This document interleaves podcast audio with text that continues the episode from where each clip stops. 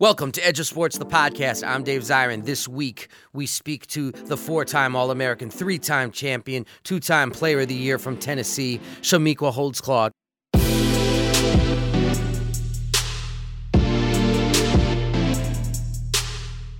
We're talking to her for a whole variety of reasons, but the central reason has to do with Gilbert Arenas. Gilbert Arenas' comments about the WNBA, horrifically racist, sexist comments about the players, how they look, and basically arguing that they should dress up like strippers if they want people to actually watch the games.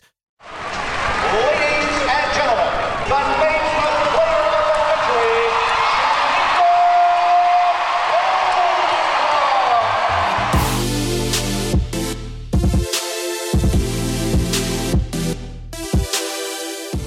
What is your response to Gilbert Arenas? Man, I was I was just kind of uh, shocked and disappointed in Gilbert because you know during my uh, tenure in DC, we both were there, and Right. you know I, wor- I I had so much respect for him as a player, and you know Gilbert can be funny. He's a he's a great uh, he's great for the media. Says some things sometimes that has people like what what did he say? But on the other hand, this is a man from from my knowledge that has four daughters. You know Mm-hmm. like and he's raising um, you know young women and i'm like wow like for him to say something so sexist it, it just blew me away It, it was shocking on pretty much every conceivable level. I, I wanted to ask you because I know you speak to a lot of young people. Um, you do you do the role model thing, and it's very well earned. Um, a young girl comes up to you and says, "Why would Gilbert Arenas say that?" How do you answer that question to that young girl? wow i mean i'm i'm just going to tell her you know unfortunately you know sex sells. You know this is what we show young people on television from the reality shows where these women are hardly wearing any clothes and you know our society lifts them up and like they're the cool thing. But i would tell them you know just focus on who you are know who you are. Um, educate yourself. You know your mind is the most powerful thing. You don't have to take off your clothes to be successful. Mm. And if a young girl said to you, like, should I play basketball or will people think I'm weird, like Gilbert Arenas was saying? I mean, what, what do you say to a young girl who's got skills the way you had skills, but feels self conscious after reading his words? I mean, I would just tell them, just you know, you can't worry about you know what people say. You know, just go out there if it's in your heart and you and, and passion. And you have so many great role models. You know, from you know uh, Lisa Leslie to to the Candace Parkers to Skylar Diggins, and these are all you know beautiful, successful women. And I would tell that young lady that could be you. Mm. It it's it would be great if we could get it away from talking about beauty about beauty being a precondition of being a star athlete. Yeah, it's really, it's really sad because um, you know I have a lot of male friends that would come to the game to support me when I played, and as soon as you know we take a shower and we would come out, they're like, "Oh my God!" Like I didn't know this one was so beautiful. Man, I didn't know this. It's because the uniforms. I mean, the uniforms aren't the most uh, flattering thing. And honestly, you know, we are athletes, so some of us have, you know, great physiques, but you can't see that when the uniform is just like a box. And uh, I think, you know, we can say, you know, just between us here in the audience, Gilbert, we could say, Gilbert, you've you've been a funny guy, a good guy, uh, a great community guy below the below the radar, but you know that that's kind of a jackass thing to say. Yeah, it, it was stupid, and I know that he probably like regrets it, um, especially with you know all the people you know taking uh, shots at him. It was like a girl power power movement, uh, you know, against um, Gilbert. But again, you know, I just love that sentence. There was a girl power movement against Gilbert. Man, I, I I was like, what? Like everyone's kind of going at him, and it wasn't just basketball players. You know, it's uh, you know parents. Everybody was saying things uh, about him. But on the flip side, you know, knowing Gilbert, uh, you know, I just think he said it to kind of be comical and. You know, he had a lot of lot of backlash because I think he, you know, he, he's been a great community guy. You know, he he does a lot for people, like you said, under the radar. I've seen it and witnessed it, uh, you know, firsthand. So you know, I, I just was like, man, he just he just made a mistake, and I'm a forgiving person, so you know, I, mm-hmm. I forgave him.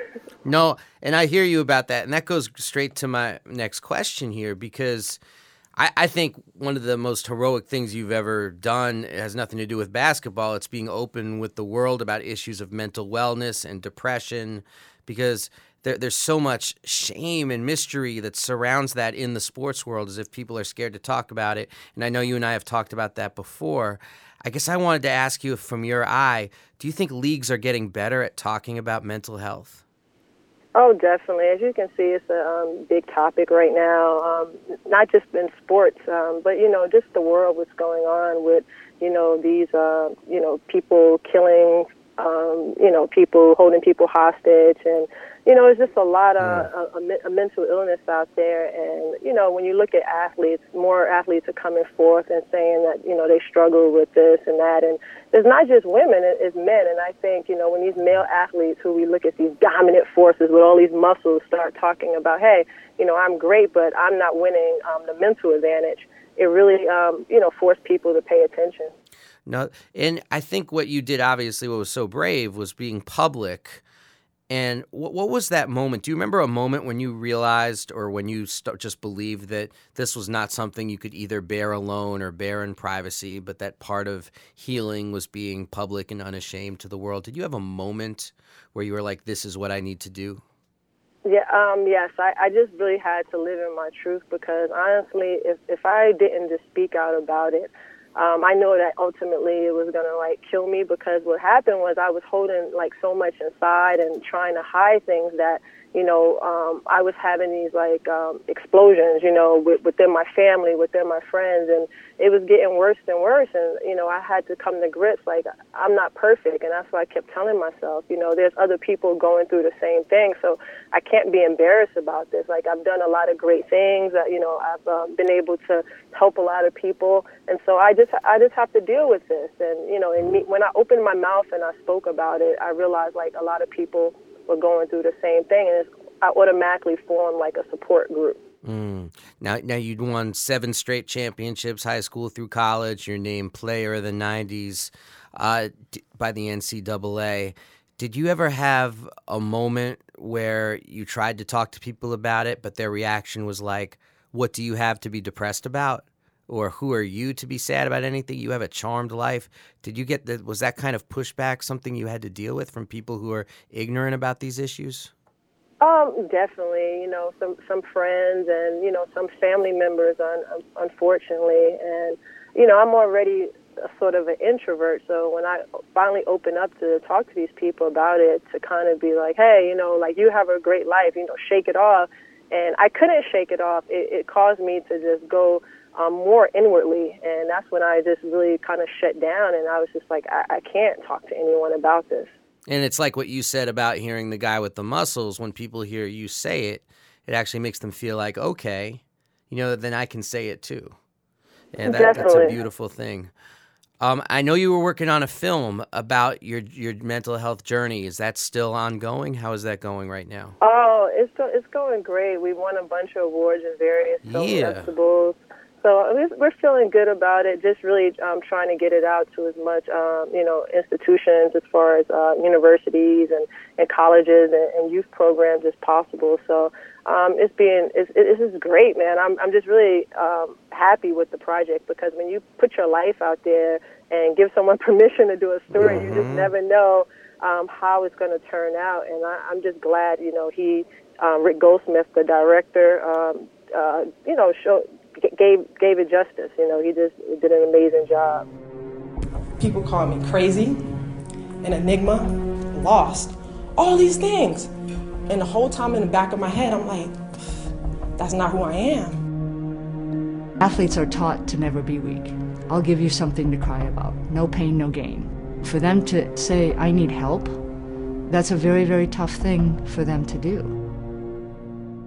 What's the name of the film? Can you tell folks so they can seek it out? Um, it's called uh, Mind Game: The Unquiet Journey of Chamique Holdsclaw. And the cool thing I got to do lately is um, I was a big, you know, Jimmy Carter fan and pres- uh, former president. And his wife, Rosalynn Carter, invited me to the Carter Center in Atlanta and held a screening and it was just un- unbelievable. I mean, she's so sharp to be ninety something years old. Yeah. and and um, you know, just to hear her tell me her story, how she's championed behind mental um, mental uh, wellness for forty plus years.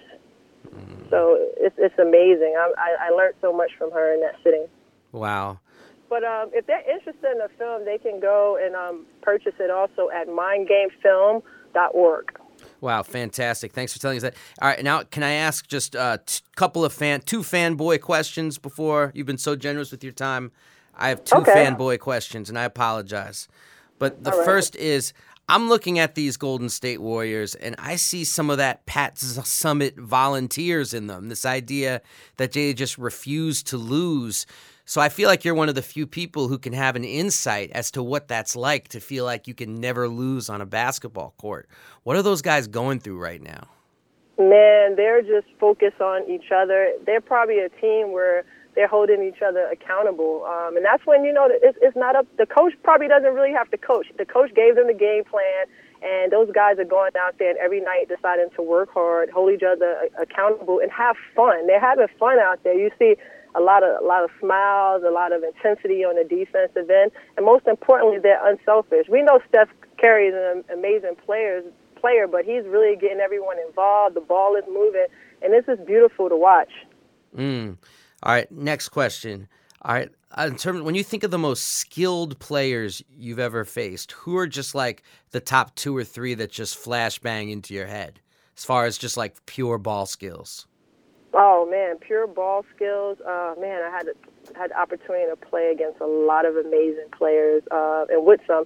I'm gonna say I, I'm gonna go from post to guard. I'm gonna say the most amazing like inside player is Lisa Leslie because you know she could just um, do so much. You know, put the ball on the floor, um, face up, bang inside. I mean, she's so versatile. And I'm gonna say on the perimeter, um, I really just like uh, Taurasi. I mean, she's just really, really, really tough nose. But I'm gonna have to say like my all-time favorite player, and it's the most. Um, she's received the most medals out of any other basketball player, um, and I think she lit the torch in the Olympics in Atlanta in '96. Teresa Edwards. I, I mean, I mean, I mean, I had a chance to play with her, and I'm like, man, if woo, she's probably one of the best guards that I've ever seen play. And unfortunately, you know, they didn't have the exposure like we do now. But whoa, she's a lot to handle. wow. That's so cool. And this next generation of Maya Moore and Delle Donne, it really does seem like the game is in good hands. And, oh, it does. and this gets to my last question. All right. I have in my like in, in a stack in my attic, it's one of the few that is not allowed to be thrown out of my old slam magazines. And one of them is you on the cover in the Knicks jersey. So my question is, do you have it framed in every room in your house or just in a special trophy room? Man, I have like a bunch of uh, copies, but someone gave it to me um, framed. And guess who? Guess who took it from me? Who? Steve Francis. No. Yes, I had it. I, ha- I had it in my house, and uh, he took it, and he had gave me like one of his. I have like one of his uh, plaques or whatever. He just signed it, and then I like turned my head, and he was gone, and he was like, "Thanks for the gift." Well, listen to this. I, I live in Takoma Park, Maryland. And so if I see Steve walking down the street, I'm going to be like, you have to give Ms. Holdsclaw back her framed slam cover. I, I know, I know, but I, I was thinking um, I'm gonna um, keep it because he does a great job. His daughter plays basketball now, and it's also his son, and he's always telling them about me. So you know, I've have a relationship with them, and they get to see it. And she's like, "I'm gonna be better than you." Oh, that's awesome. so the, that's, a, that's a nice bar for Steve's daughter. My goodness. yes, definitely.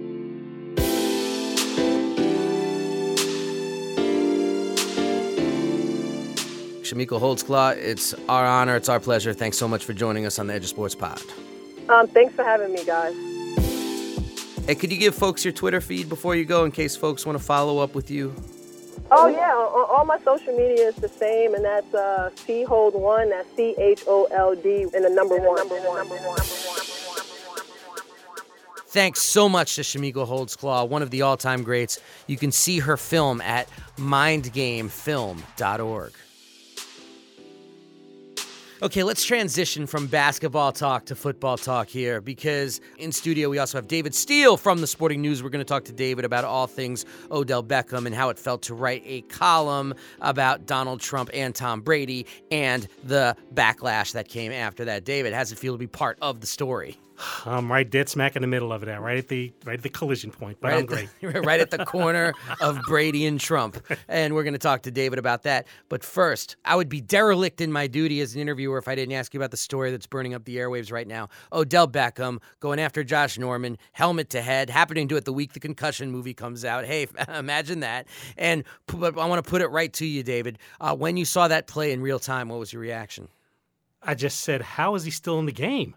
How do you how do you allow that to happen? And I just knew immediately there was going to be some suspensions. And I was at another game, you know, paying more attention to it. I was up at the uh, up, up up in Baltimore, and the, the the entire press box was buzzing about not just that, but about the entire backstory that built up toward it, all the fighting and wrestling and flag throwing that went on and everything.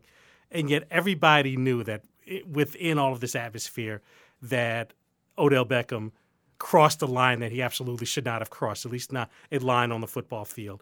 It's, you know, even the idea of launching your launching. Uh, helmet at somebody. Once you saw the replay itself, and not just the Scary. sort of this, this this snippet from him sort of appearing from the corner of the screen, and you saw the entire thing from him turning around, getting a running start, and diving into him. I mean, what can you do that's worse on a football field? And, goes that's something time. I wanted to ask you because you've been covering the sport for a while. Uh, is this the sort of thing where we're just shocked about it because of what we know about concussions? Or is this the sort of thing that even 20, 30 years ago, we also would have said, whoa, that is over the line?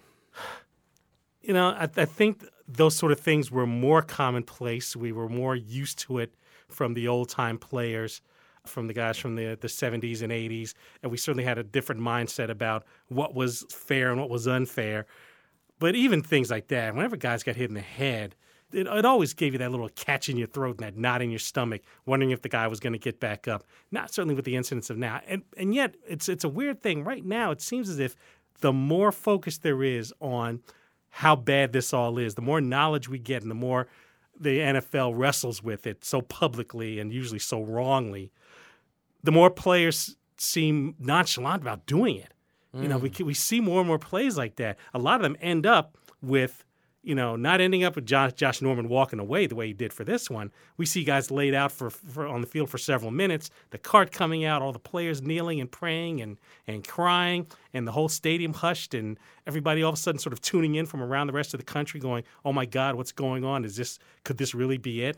That's the sort of thing that you know that can result from these sort of things. And Yeah, could this be that moment? And it would be the second time in NFL history uh, where a player died on the field. Yeah, and and you can't help but think of things like that because we know the dangers, and we we have more of an we, we have more of a sense of you know the force that it takes to do something like that, and and yet and Hey, still we still see is, it a whole is lot. This is a Star Wars reference free zone, so please don't talk about the Force on my time, buddy.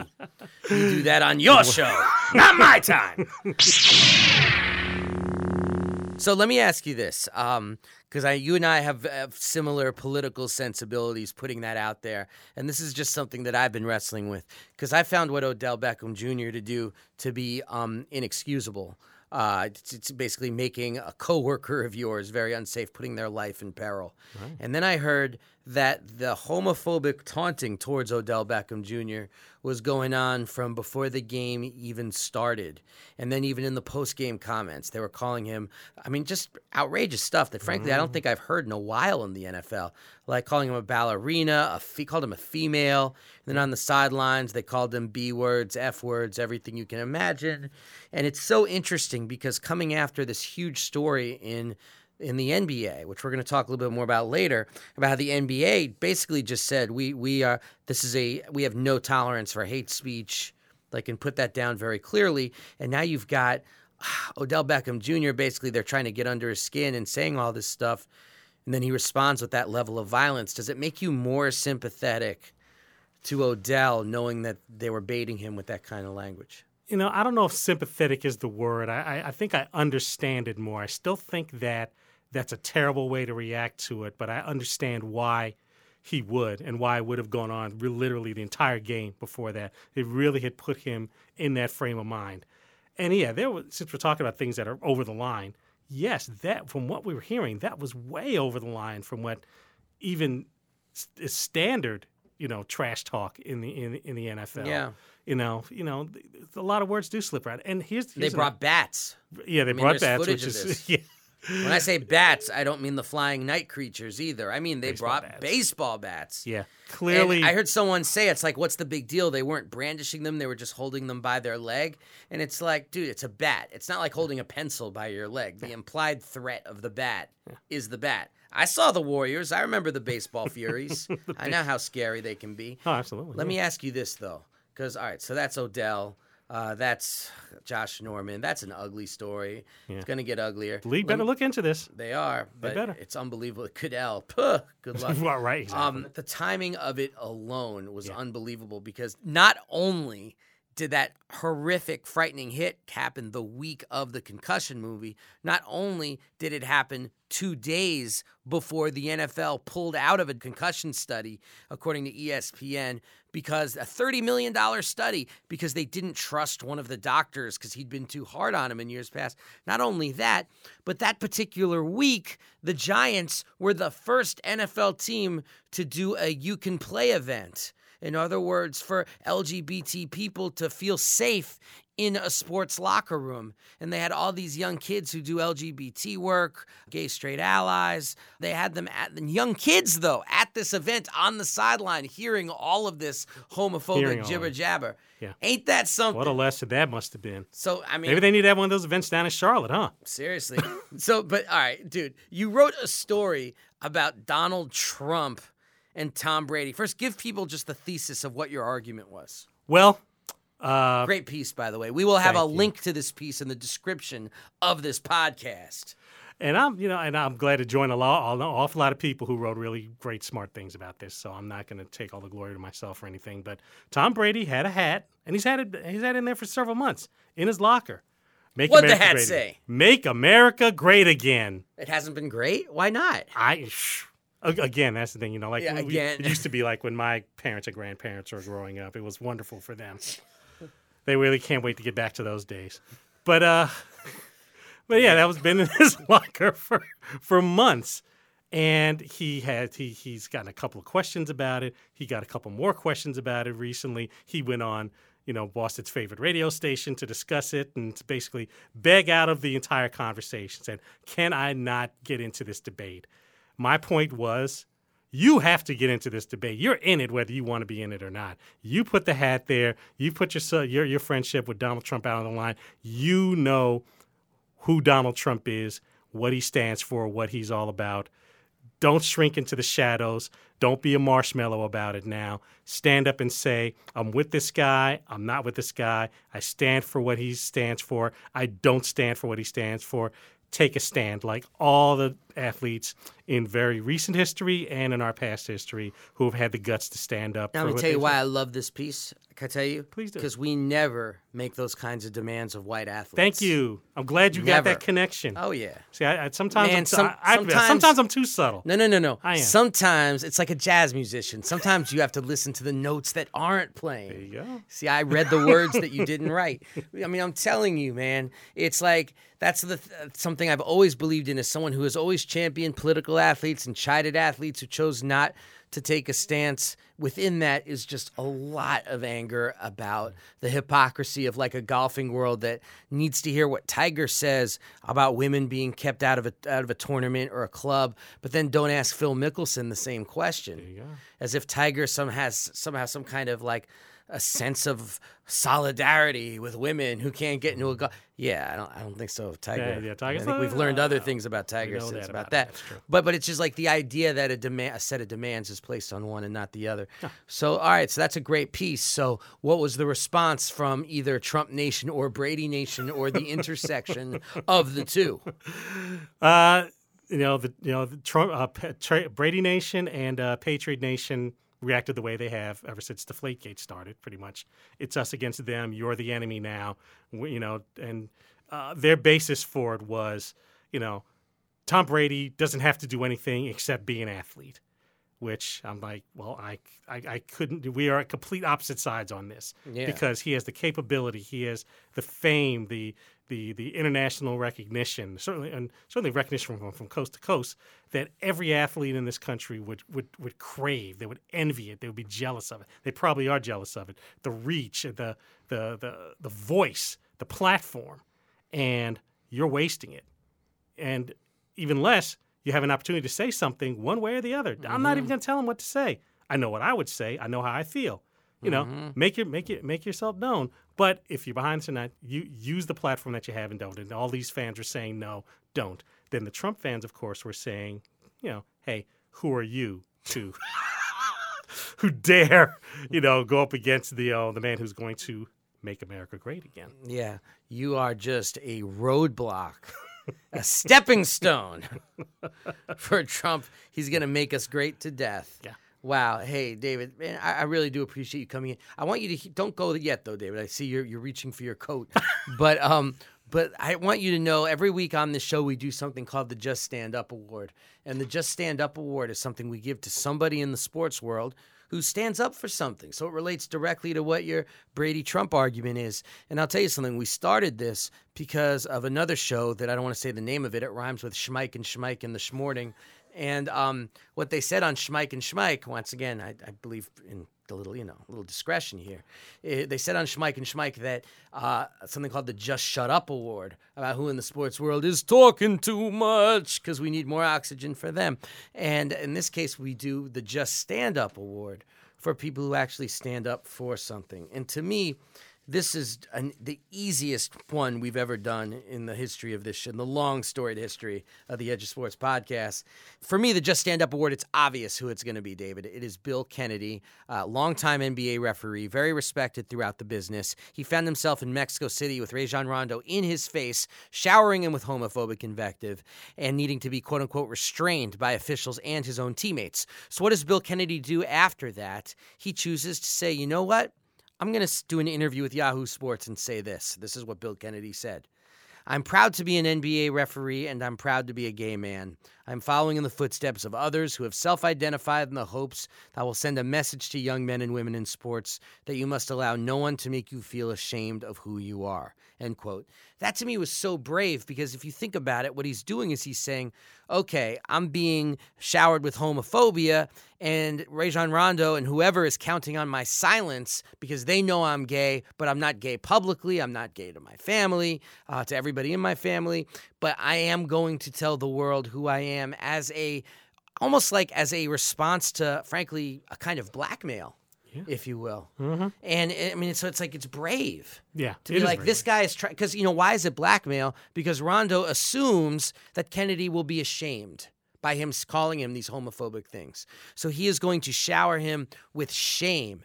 And in response, Bill Kennedy doesn't choose to ignore it or, God forbid, feel ashamed. He chooses instead to say, "I won't be ashamed," and that's powerful. That's just stand up. And that's why I get your stand up award. And any quick words from you on David? I like giving the last word he, to the he, guest. he, tur- he turned it around and showed who really should be the one who should be ashamed, and is Ra- and is Rajon Rondo and the people who believe that that was okay for him to do that to another person. So uh, that was tremendous, and I'm hoping that, and I don't know when it's going to happen. I can't tell anybody to do it on anything other than their own time, but I hope that when a major male team sport athlete does decide to come out, that that's the way that they do it in a way to flip the script on the people who do the things like taunting on the sidelines, taunting during warm-ups, taunting during timeouts, taunting from the stands to say, "Hey, that's not a weapon you could use against me because I don't look at it as something that can damage me."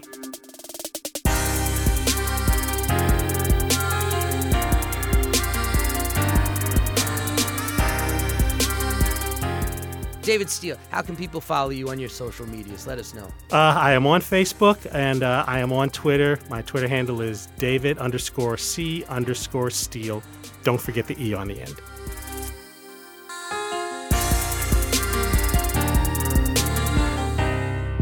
Yo, this is the last show before Christmas. And so just want to say happy holidays to everybody, whether you uh, use it as a day of religion or as a day just to get some presents. Please follow the show on Twitter at Edge of Sports. You can email me, Dave Zirin, at edgeofsports at slate.com. And you can listen to all the back shows, including interviews with folks like Chuck D and John Legend.